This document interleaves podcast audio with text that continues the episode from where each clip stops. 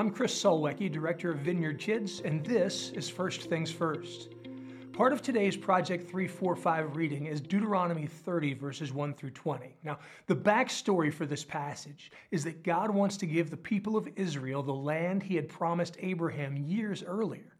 So 12 men were chosen to scout out the land, Deuteronomy chapter 1, verse 22. Even though God had said, This is the land I'm giving to you, 10 of the 12 grumbled and feared. The people are larger and taller than we are. The cities are large and fortified to the heavens. Deuteronomy chapter 1 verse 28. Now remember, God has made a covenant promise with Israel to give them this land. God is and always has been true to his word. But rather than taking God at his word, Israel tried to hedge their collective bets, which led Moses to famously speak to Israel in our text today.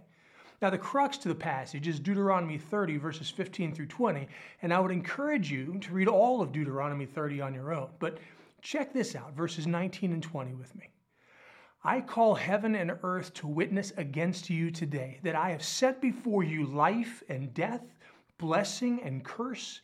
Therefore, Choose life that you and your offspring may live, loving the Lord your God, obeying his voice, and holding fast to him.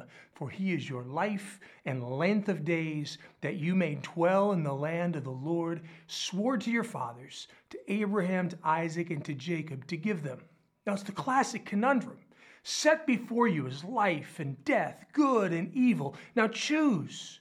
You must choose. In fact, to not choose is to choose, right? Look at verses 19 and 20 again. I call heaven and earth to witness against you today that I have set before you life and death, blessing and curse. Therefore, choose life that you and your offspring may live, loving the Lord your God, obeying his voice, and holding fast to him. For he is your life and your length of days, that you may dwell in the land the Lord swore to your fathers, to Abraham, to Isaac, to Jacob to give them. This is a watershed moment in the history of Israel. Choose life, which has already been offered to you by God Himself. This land will be a source of life for Israel to grow and become all that God intended. It's not really even a choice. Choose this blessing, which you know is a blessing. Choose a life sustaining opportunity, which has clearly been promised to you. In this hand, I have enough of everything for you that you'll never have to worry about anything again. I, the Lord your God, am enough. In this hand, nothing. Choose the hand with more than enough. It only makes sense. Perhaps you've been tempted, like me, to outthink God. May I encourage you? It doesn't work. He has His best interests always in mind for you. Well, I'll try, we might say. I'm not making any promises, we may respond. Well, my friend, the great philosopher Yoda in The Empire Strikes Back would say to you, no, try not. Do or do not, there is no try. Sometimes God says, let me give you what I've promised you. Sometimes God says, let me stretch you in brand new ways. Sometimes God says, let me use you for the very purposes for which you were created. Sometimes God says, Let me fulfill my word in your life through my Son, which in John 10 10 says, I have come that they may have life and have it to the full.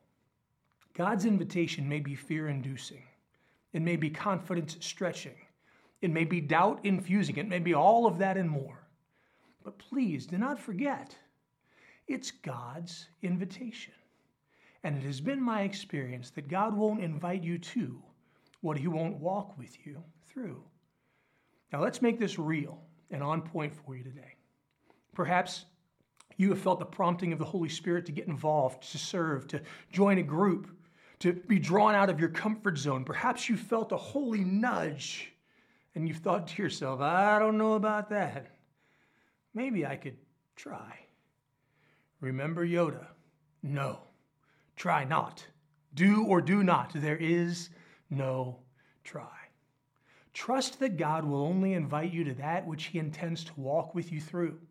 Trust that He has your best interest always in mind. and trust that God wants to use you in this moment to choose life that you and your offspring may live, loving the Lord your God, obeying his voice, holding fast to him. For he is your life and length of days, that you may dwell in the land that the Lord swore to your fathers, to Abraham, to Isaac, and to Jacob, to give them. The choice is yours. Choose life by trusting God and let your best life begin. Will you pray with me?